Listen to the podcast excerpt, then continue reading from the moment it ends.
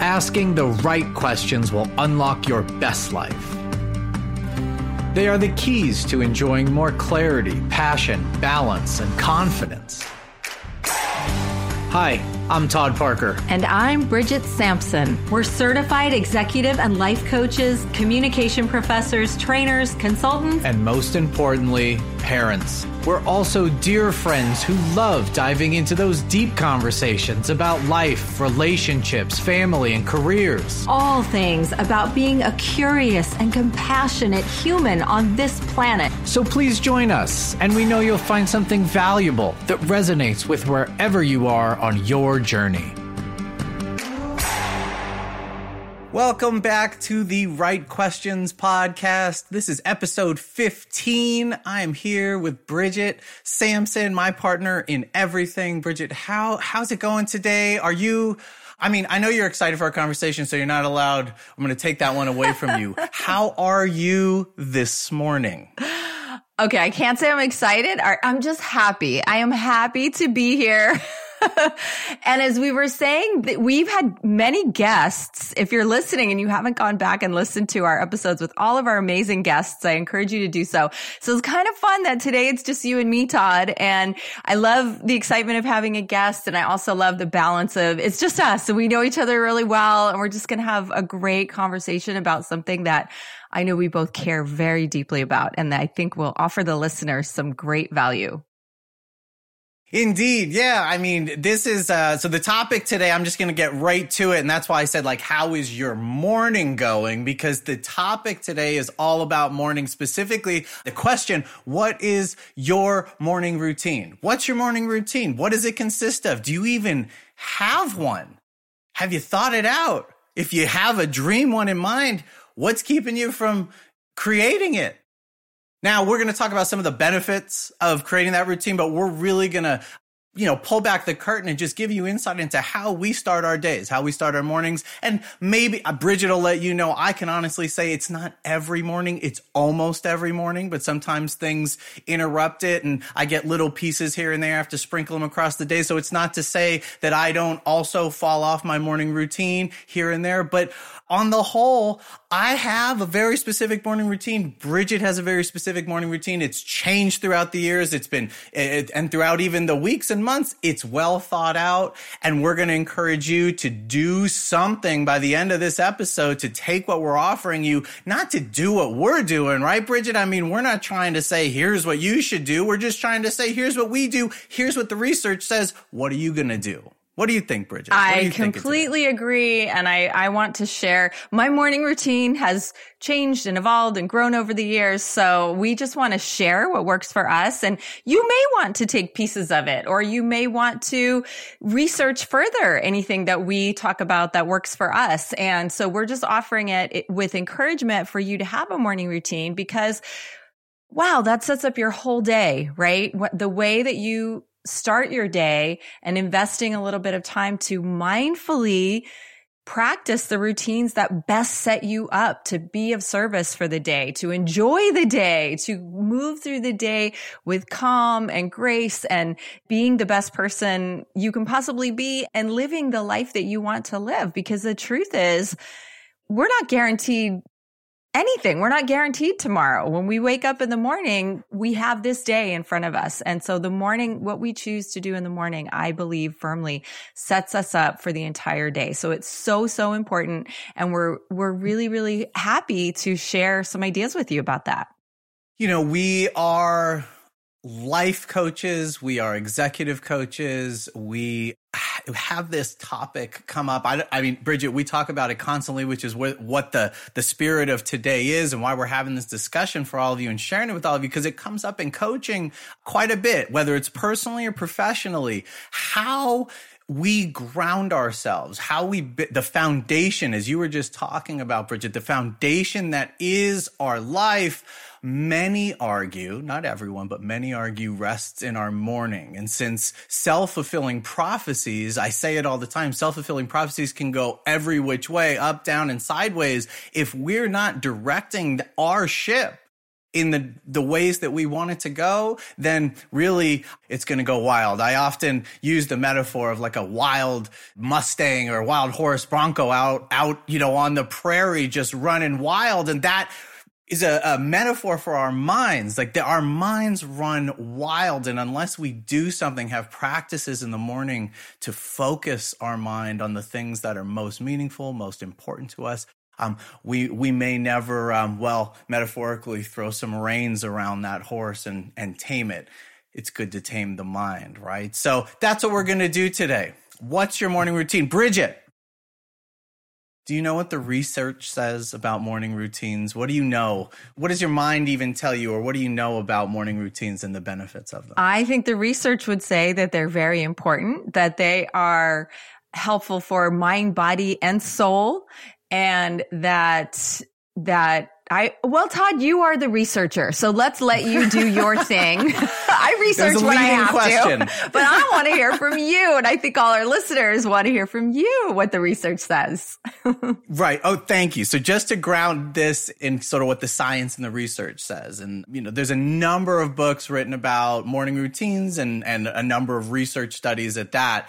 But just to quote one, and I'll sprinkle the research across our, our discussion, but just to quote one uh, gentleman, Hal Elrod, who wrote the international bestseller, The Miracle Morning, he also wrote, I think, a follow up to that, which was Miracle Morning Millionaires, because he found a relationship between earning money, wealth, actually financial wealth, and how we spend our mornings. Um, so you may want to look into that. Um, but here's a quote from him. He says, How you wake up each day and your morning routine or lack thereof dramatically affects your level of success in every single area of your life. Focused, productive, successful mornings generate focused, productive, successful days, which inevitably create a successful life in the same way that unfocused, unproductive, and mediocre mornings generate unfocused, unproductive, and mediocre days, and ultimately a mediocre quality of life. So by simply changing the way you wake up in the morning, you can transform any area of your life faster than you ever thought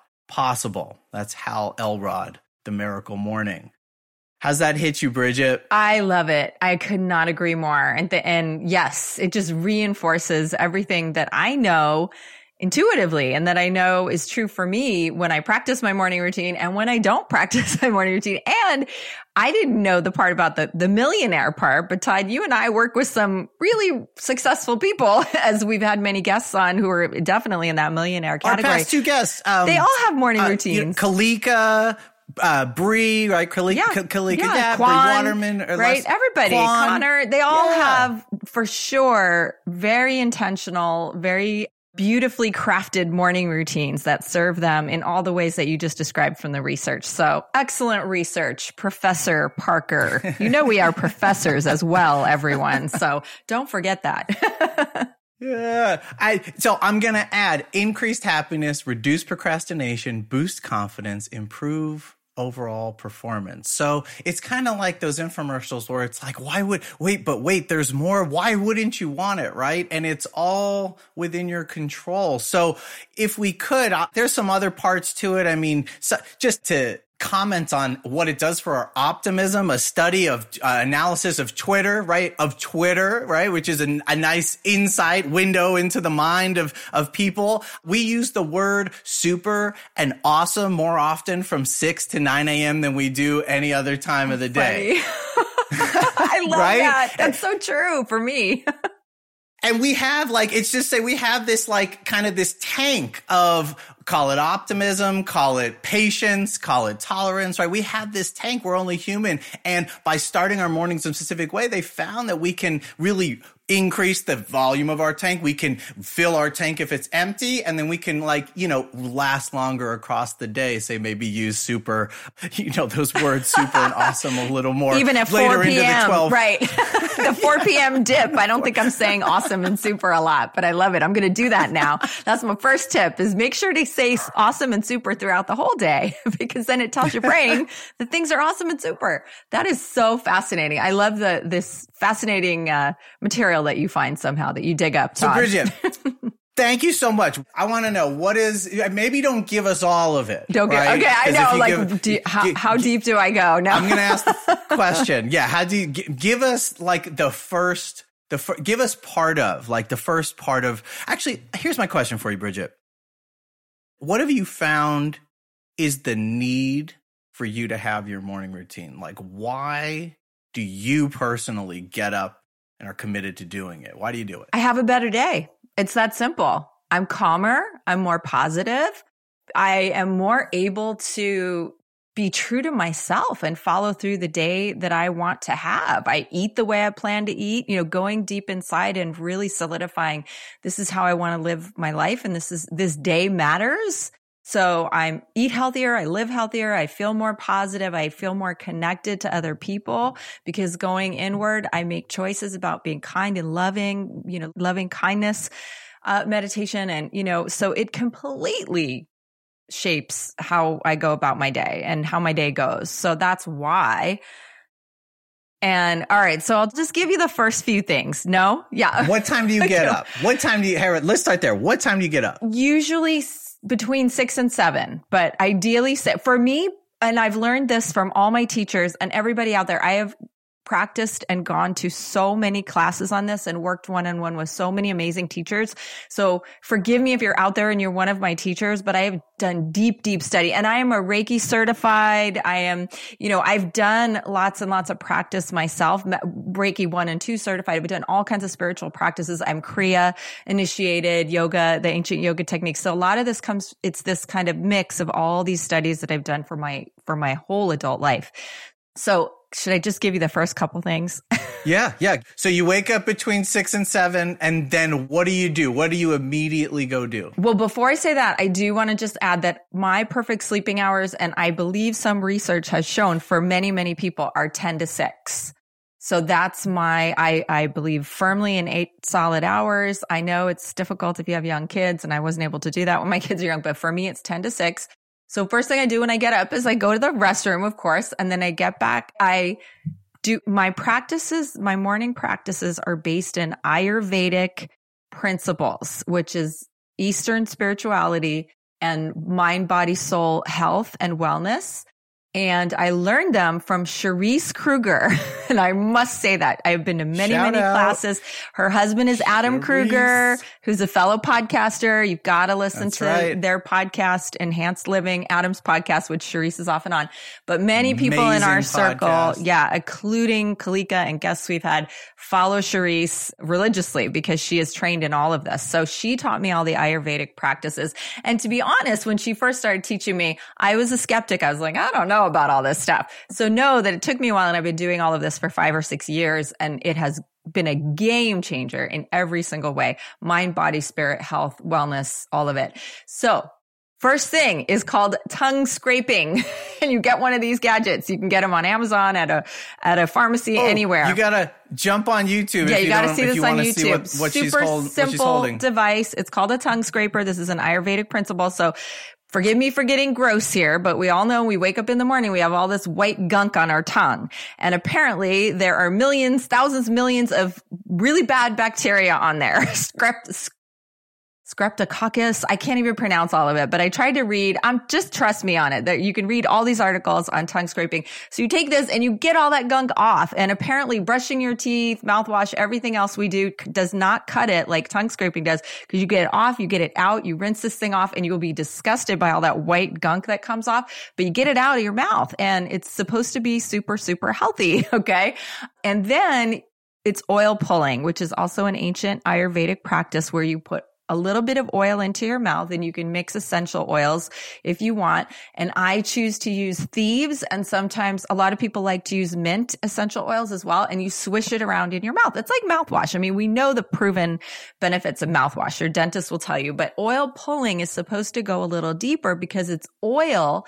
So all the bacteria in your mouth and all the bad stuff in there binds to the oil and you swish it around. And also the thieves is supposed to have antibacterial properties and to prevent sickness. You can believe that or not believe it. There's some research, not a lot. Does so it steal? Does it? Yes, does it it's supposed like to. it right, it steals? Steals. so honestly, since I've been doing this for years, I don't get sick. I really don't get sick. Or if I get sick, I get a little bit, and I, I never canceled day of work, anything since I've been doing that. this. I can attest really. to, to the to the um, well to the amount of sickness that you've Yeah, I experienced. I've certainly n- known you quite closely for you know many many Thank many you, years, you know, a decade plus. And Yeah, that is get sick very that is one of the claims. Although I will say the research, if you're really really demanding of like hard scientific peer reviewed research, which I understand, it is not there as far as I know. But it's again ancient Eastern spirituality, ancient Ayurvedic, which is the sister science to yoga as well, says that this works. For me personally, it works. But also oil pulling just gets everything out, so it really really cleans your mouth out.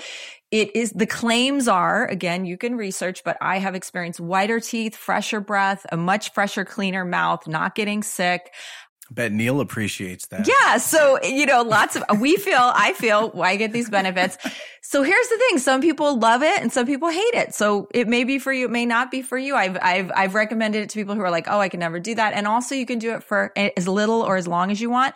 I actually do it for about 20 minutes every morning. That's the recommended maximum. I keep it in my mouth. It's just a little bit, keep swishing it around because it keeps pulling everything off the teeth, the tongue, the gums. Oh, it's also supposed to reduce gingivitis and all kinds of mouth diseases. Oh, I forgot to say cavities, dental health. So growing up, anybody who knew me growing up can attest. My parents, I had cavities every single time I went to the dentist since I started oil pulling about six years ago. Not a single cavity, not a single need for any dental care. That's my anecdotal experience, and all people who believe And in Bridget, oil pulling will tell you. she doesn't.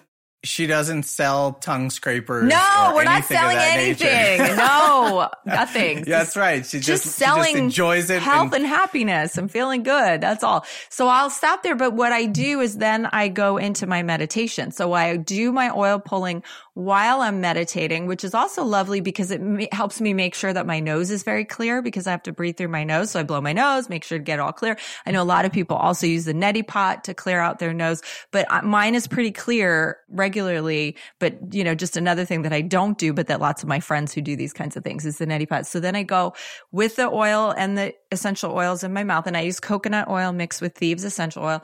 I go back into the bed, try to go quietly because Neil's usually still there, my husband, and I meditate and I use, I have five, I have no less than five meditation apps.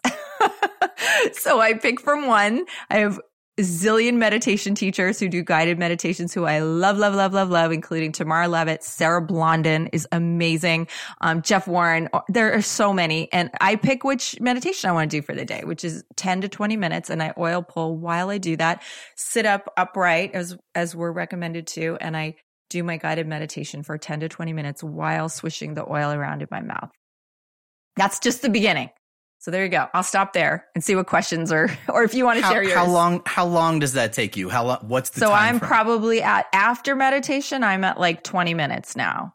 If I did it, Okay. usually I You do more like a 10 minute meditation. So So, and I asked that question because one of the challenges towards having a morning routine of any kind of, you know, structure and, and ritual can be like, oh, there's so many things that get in the way, right? Like I have young kids. I've got, I have a nine and a, a- six year old and, you know, they just turned nine and six. So I have, you know, it's just starting to get where my nine year old can do, you know, a number of things, you know, my six, right? But I have to balance all that. So I only bring it up to say like there's plenty of time if you are intentional about carving out the time and you want to change your morning, you can. So We're just take that. Let's take that excuse right away, right? There's books devoted to this. Like the 5 a.m. Club is a fantastic book. Like I don't wake up at 5 a.m. every day. I do sometimes. Uh, there are times where my morning starts at 5 a.m. and I go quickly and walk the dogs, which is, you know, one part of something I do. But that's not every morning. It's not the most common thing, right? But what I hear in your morning, Bridget, is reflection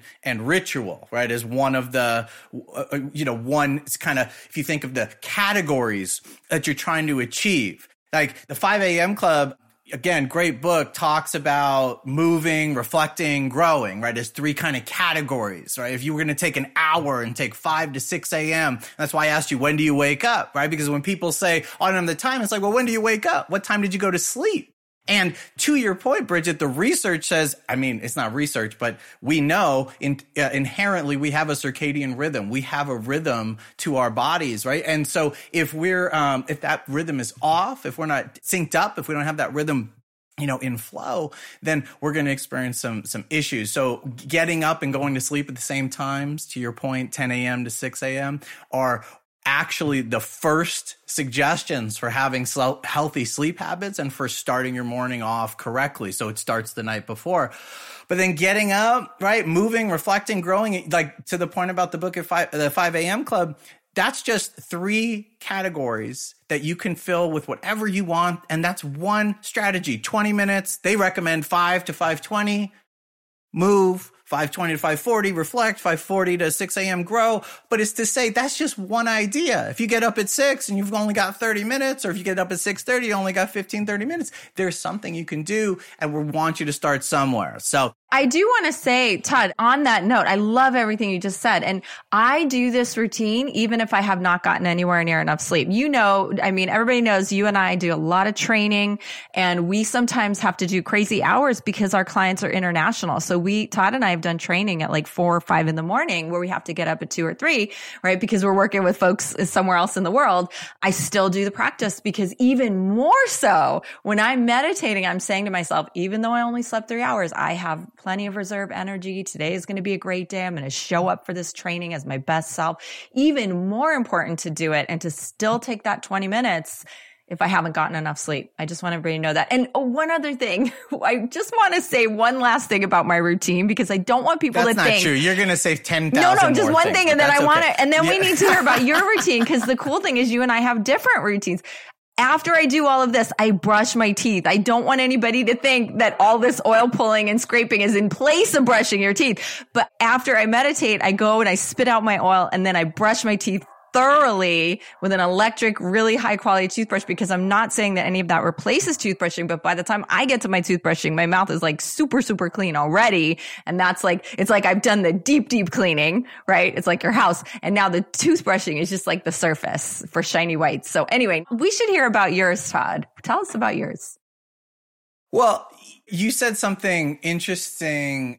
I'm going to answer the question of like why I do it because you you got me thinking of you know, my, I don't always, I definitely don't wake up in a good mood all the time. And I've gotten so much better at it. And when I say in a good mood, it's just like I'm not awake when I wake up. I'm really not awake. You can ask anyone who has slept next to me, kids or otherwise. Like I am not awake, it takes me a second. I'm like a bear in hibernation that requires like some jolting. So like my strategy used to be just get in the shower. And that is a strategy that's recommended, right? Like if I have to do something, I like, I used to try to get as much sleep as I could and then wake, I would have early classes to teach or early trainings, right? You know, 7, 8 a.m. And I'd be like, ah, you know, I'm gonna, I'm gonna sleep as long as I can. I'm just gonna get in the shower and shake it off. And you know what? That was okay. I may do, but once I changed my morning routine, actually created a morning routine, I should say, it really it had um, just exponential uh, effects to it. Just uh, and, and so the reason I do it is because I don't wake up, and part of that is I don't sleep well always. I had, you know, a little sleep apnea. I have allergies. So I, you know, I know I don't breathe that great. I've improved that through exercise and a number of other things and eating. Um, I also my hip hurts, my right hip. I even wrote a blog about it. I call it the my dad calls it the Parker hip, right? Like I have my hip, my right hip, I'll wake up, I'll toss and turn. So some nights I don't have a great night's sleep. I also have two young kids and up, you know, they, they wake up, they come and, you know, daddy, I, I need this. I want that. I want some cuddles even. So it's interrupted sleep. I don't use that as any form or by any means an excuse to not do my morning routine. I actually look forward to it because I know how valuable it is to me. It sets up my day. So it's a necessity for, it actually is most important. That's what made me think of it. Uh, what you said. It's most important when I feel like I don't have the time, when I feel like I don't want to do my routine. And, and since it's become such a habit, I now really look forward to it. So what's my routine? I, I get up sometimes at five, as I said, but often I get up around six o'clock, sometimes even 6.30, but it's often around six. And I do, I go get coffee right away. I need some coffee. That's part, that's like my shower. But I take my coffee and I immediately go outside to my meditation chair. So I go out there with Louie. You know, I have my kids part of the time. I have my kids 50% of the time. They live 10 houses down the street the other 50% of the time. So I see them an awful lot. But um, in the mornings, right, I have some time to self. So it's not to say that I don't have my own, you know, you know, two days where I'm alone, but I also have them the other part of the time and on and weekends, right? So there's a lot of juggling and I had to train my kids to allow me to have this time. And I do mean train them like, and they even come out and do it with me sometimes and they'll sit and meditate. So it, it makes for some good bonding.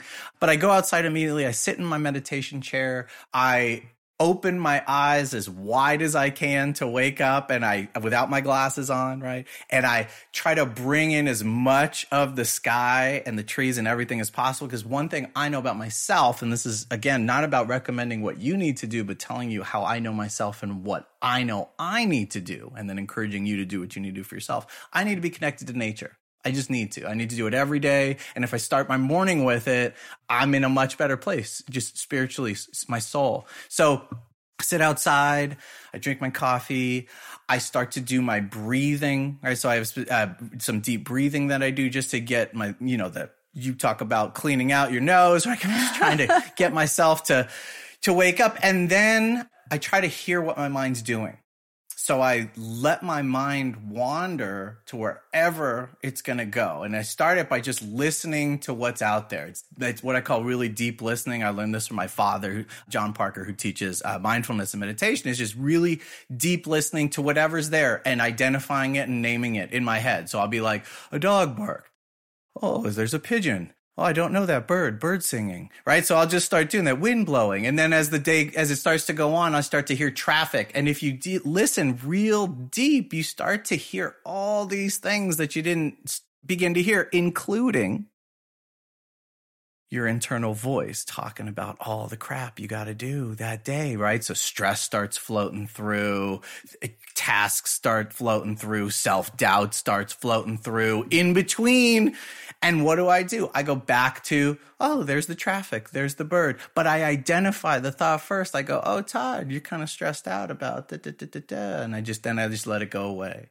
Oh, yeah, look, you, you, you're thinking about all the tasks you have today. Yeah, that's right. You do have those. And then I let it kind of float away, right? That's the, my initial practice. And what Eckhart Tolle calls that, uh, Tolle, Tolle, however you want to pronounce it, is watching the watcher, right? I learned that from him. I watch, doing something to watch my mind and also to have a practice, which is the deep listening to bring it back to something that isn't, you know, my mind. Because as Tolle says, uh, you are not your mind. You are the watcher watcher of your mind. So that's the start of of my morning, Bridget. Any questions? No, you, it's so, well, probably it's so powerful, and I I you're making me want to add everything to my morning routine. I think my morning routine might get longer as a result of this time because I'm so inspired by what you're saying. And you know, I'm also a fan of Eckhart Tolle or however you want to say it. And it also reminds me of The Untethered Soul by Michael Singer, where he talks about how we have the two voices in our head and there's the ego that's always chattering. You have all these things to do and you should, oh, and you shouldn't have done that and you shouldn't. And then the real us, which is that watcher who's watching the watcher and the observer. And, um, you're, so you're getting in touch with that and you're like calling that in because that's who we want to be throughout the day. That's who we want to bring with us through our day not that chattering ego that's constantly telling us that we have more to do and we're not good enough. And so it's so powerful. Is that, am I right? Am I, cause that's what, what I'm hearing from what you're saying. Yeah. And I'll, I mean, I'll, you're a million percent right. And I'll just add what it does for me is it helps me feel like reminds me that I'm not that important. And I do mean that. Like, I'm not that important. Like, I like to feel small. It's very freeing. There's a lot of freedom in it you know it's not that big a deal. It's not it's not like some crisis. There's not some crazy thing that's going to happen. I just like have something to do that my mind is telling me needs to get done. And then once it's done i'm going to feel better. No there's going to be something else on the other side of that. So i'm going to enjoy sitting here feeling small looking at this tree looking at this sky you know because sometimes it's not always the same. For just sometimes i use the palm tree. I've talked to you plenty of times about the blowing of the palm tree. Like i'll just look at the leaves on palm tree blow or i'll watch the clouds float by. And this isn't for a long time right? To the point about time i spend about five to ten minutes doing this sipping my coffee with Louie, my dog, laying, he does it with me, laying on my feet and warming my toes. That's, that's part of it. I feel connected to him. Yeah.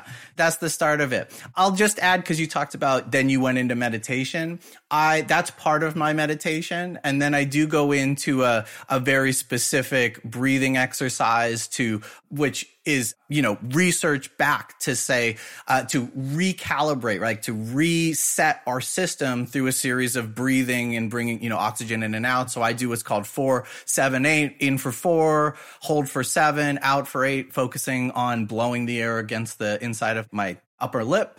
And uh, I do that five times, uh, sometimes five to 10 times, depending on how I'm feeling. And infuse my body with all that life and oxygen and from there that's i go straight into meditating and i dumb, sometimes do a guided meditation i, I like the art of uh, uh, mindful living and i'm going to mispronounce the name so i'm going to let you pronounce the author's name bridget say the name i forgot the art wait which i the art of mind. Well, anyways, the I forgot. I, the art Sorry. of mindful living. There's so That's many. okay. I That's okay. I forget the Everybody author's can name look it up. The I art of mindful it. living.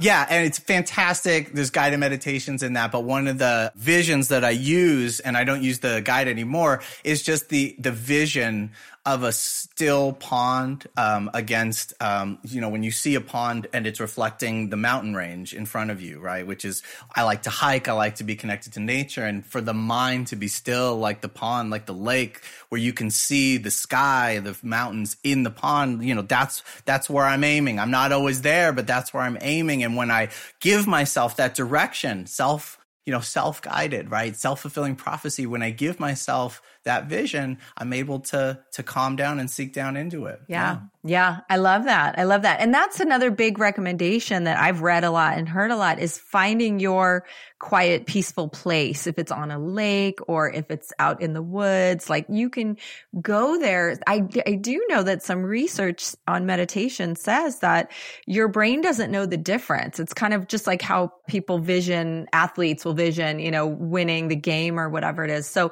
if you can really go there in your mind to that lake or that ocean front, beach, that space in the woods or the mountains, whatever it is for you, your brain doesn't know it. You're going to get the same benefits as if you were actually there.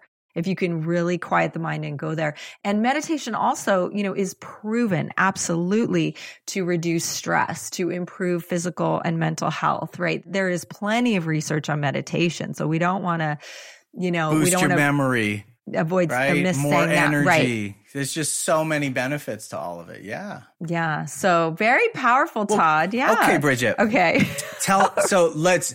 We we're very passionate, as you can tell, about our morning routines, right? And I want to say it again. We're, this isn't taking us a ton of time. We're extending out the discussion so that you understand not just what the practice is, but what it does for us, why we do it, how we do it, and how then maybe it stimulates something in you to say, okay, I might try that. Or I'm going to try these two things. I'm going to carve out 15, 20 minutes, right? But we'll get to that challenge. All right. So, Bridget, please round out your routine for us. Yeah, What's the rest of it? I will. And I will do it briefly because I don't want people to think that this takes so much time that it's impossible to do because the whole routine, even with what the rest that I'll share right now is probably a half an hour. And then I'm ready. I'm going to get in the shower. I'm going to probably work out after that and, you know, go about my day and then shower and, and work all day. So what happens from there is that's when I leave the sanctity of, you know, the, the space of my bedroom and my bathroom in my in, that's in my bedroom and come out into the rest of the house. And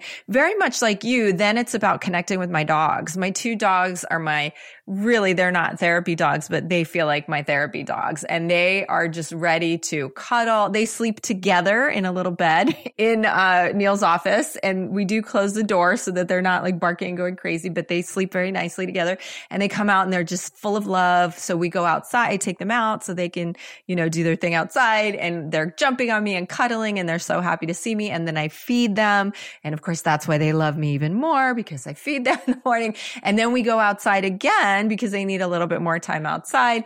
And so that's when I do some of the similar things that you said. I sit outside and I take in nature and I look at the trees. Yesterday, a good friend of mine who's also a fellow teacher has this great program called Mindful Steps 123. I highly recommend it. I get her newsletter and and I, and I had read her newsletter that that recommended hugging a tree because it's, I can't remember, but Earth, we had Earth Day recently and there's Arbor Day and there's all this, you know, nature, you know, uh, recognition of loving the earth and nature. So I, yesterday, I actually hugged a tree in my backyard for a long time with bare feet, just as she said. I know you're all going to think I'm weird, but it made me feel amazing. You know, there's like, energy to get from the tree. So I did that. But every morning I do sit out there and I take in the nature for a few minutes with my, the love of my dogs, very much like you and a cup of coffee. Yes, but it's very healthy coffee. It's coffee with superfoods, cacao powder and reishi mu- mushrooms and all kinds of superfood powders and healthy stuff in the coffee. I'm just straight coffee. I'm just, it's coffee I know you like sugar, it black, sugary. and I use it to add superfoods powders to get another boost of health. So that really rounds out the morning routine. But one other thing can I just throw in one thing and then I'll be done with my morning routine?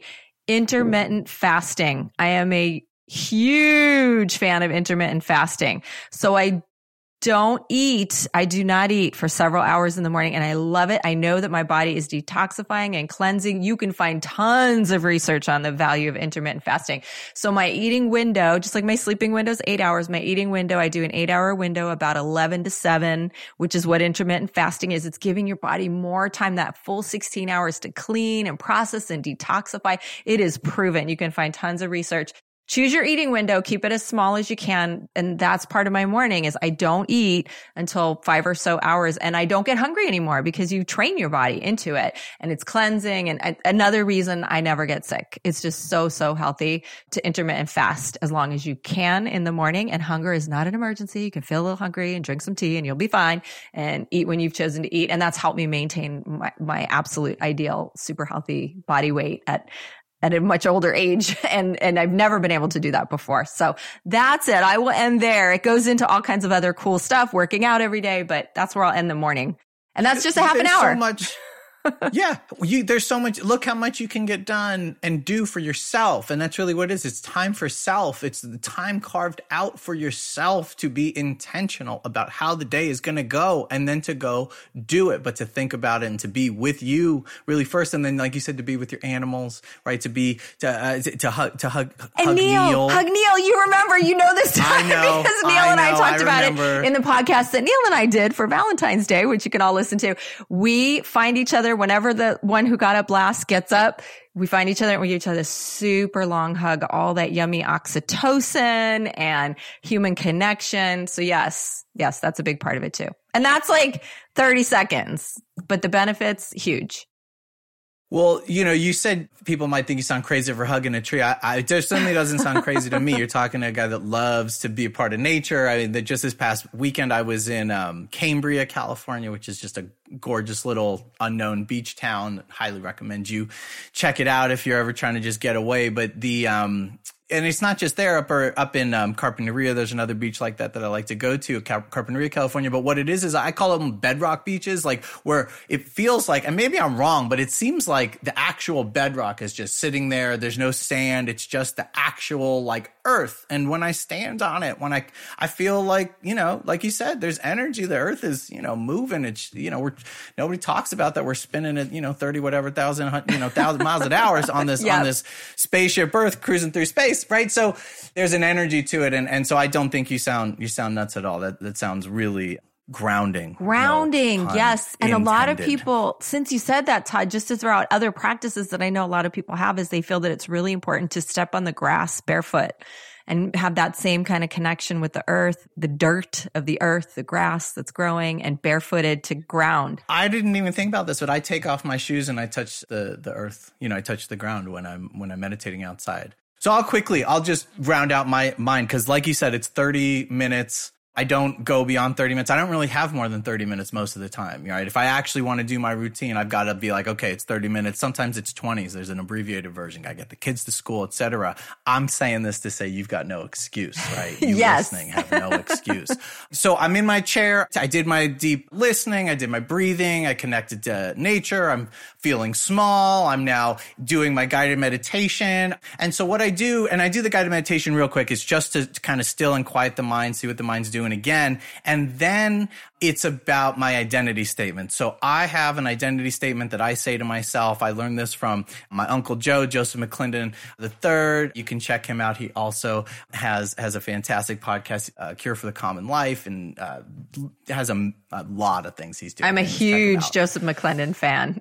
yes, he's yeah. amazing. Check him out, everybody. You know but Joe and uh, you know, so I and I even got part of my identity statement from Joe and structured it after the identity statement he has for himself because what he taught me is like you may not always feel like the things that are in your identity statement, but the whole purpose is to direct the ship. It's to create the prophecy and to then live in accordance with the statement and the and in this case as you'll see the values that I have enshrined in in my identity statement. So my identity statement goes like this. It says I'm Todd Lawrence Parker. I'm a spiritually guided expression of happiness, health, abundance, gratitude, joy, hope and courage for myself and anyone that allows me into their life. So that's the statement I say to myself after I've meditated and I say it to myself about 5 to 10 times and then I reflect on each of those values individually and I think to myself very quickly, you know, 30 seconds to a minute, how am I embodying or how will I embody that value in my life that day?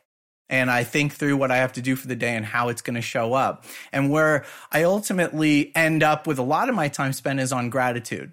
All right. So I, I build my gratitude, which I recommend to all my coaching clients. And there's amazing research to support, again, starting your day with gratitude. So I think, I really think about all the different things I'm grateful for. It's the last part of this, the reflection.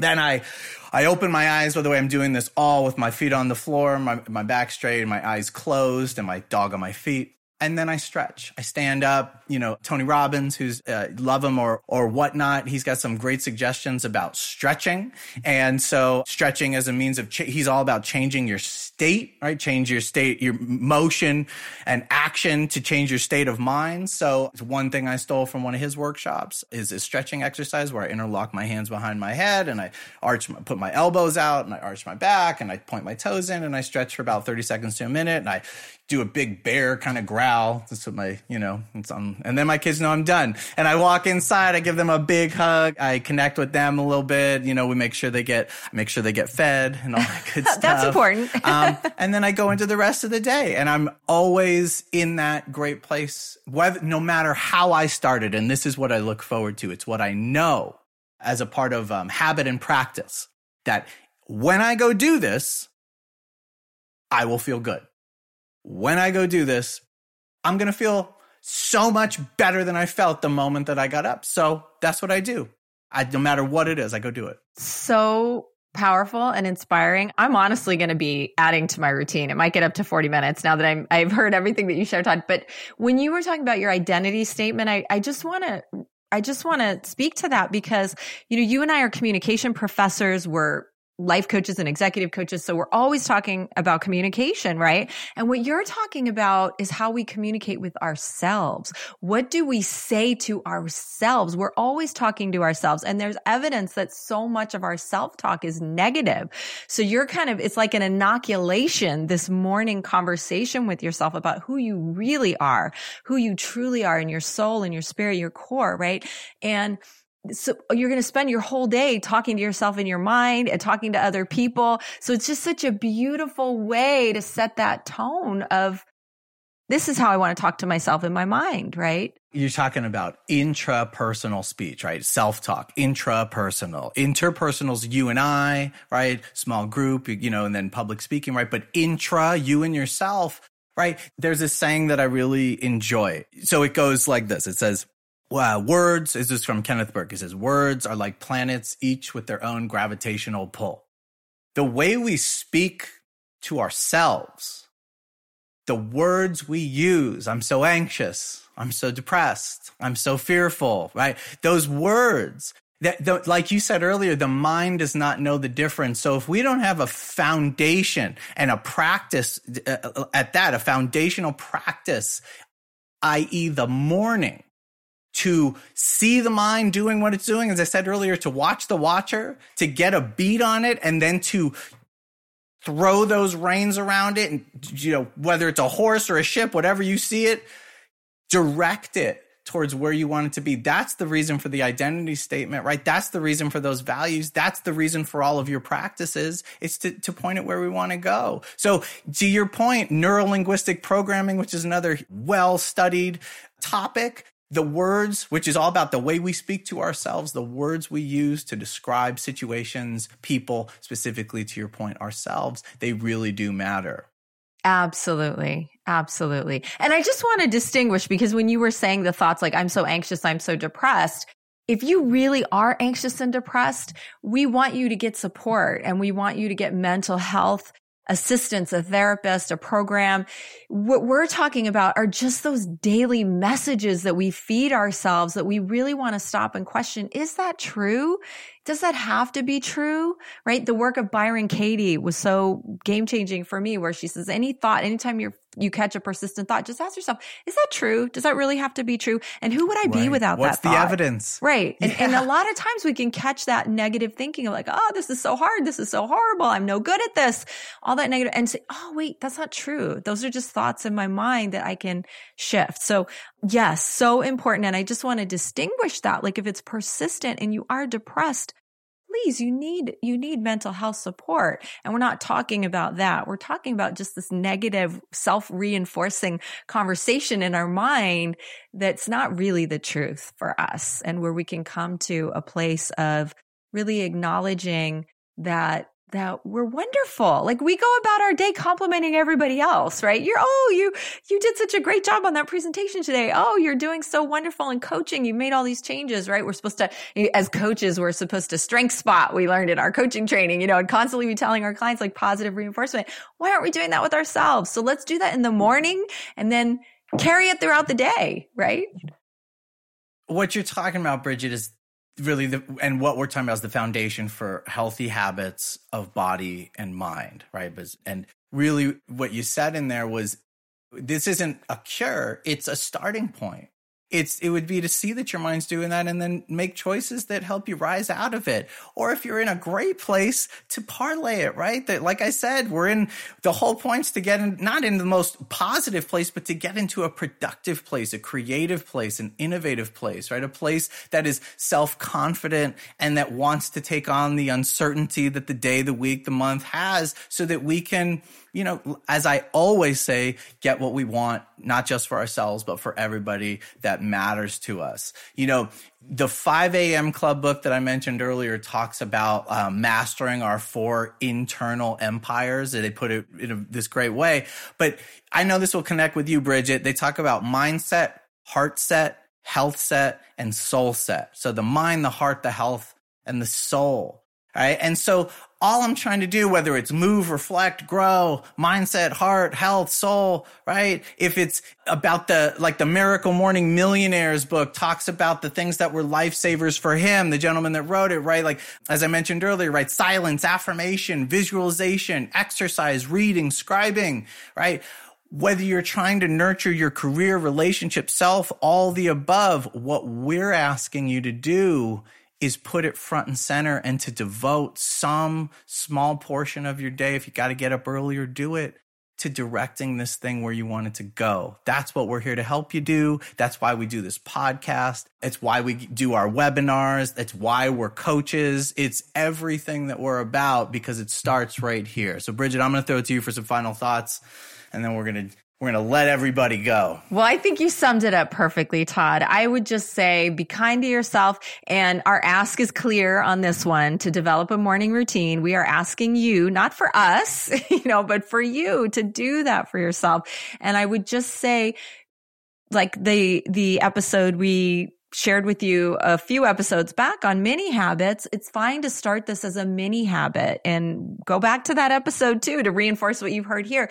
If you can start with three minutes, five minutes, that's fantastic. You will love it so much and the results that you'll probably want to start stretching it to 10 or maybe 20, right? Or maybe not. Or maybe for life, it will be a five minute routine for you. And that's great too. We honor you and what will work for you. And we've just tried to share. And I just want to add one thing I know this is longer than we thought because we're so passionate about it. And I'm cool with that, you know, but one thing that, that didn't come up is writing. And I have had many practices also where I write in the morning. I do write at different times of the day. But for those of you who are big writers, I highly recommend morning pages, which is from Julia Cameron's book, The Artist's Way, which is very well known. She talks about just writing morning pages where you just write on, you type or you handwrite and you allow whatever comes out to come out and get it all out on paper on the computer. And I just talked to a friend who does the morning pages, who's a fellow coach. And she said she was doing her morning pages and just getting everything out. And she came up with this like brilliant idea for a new program. And she wasn't trying to,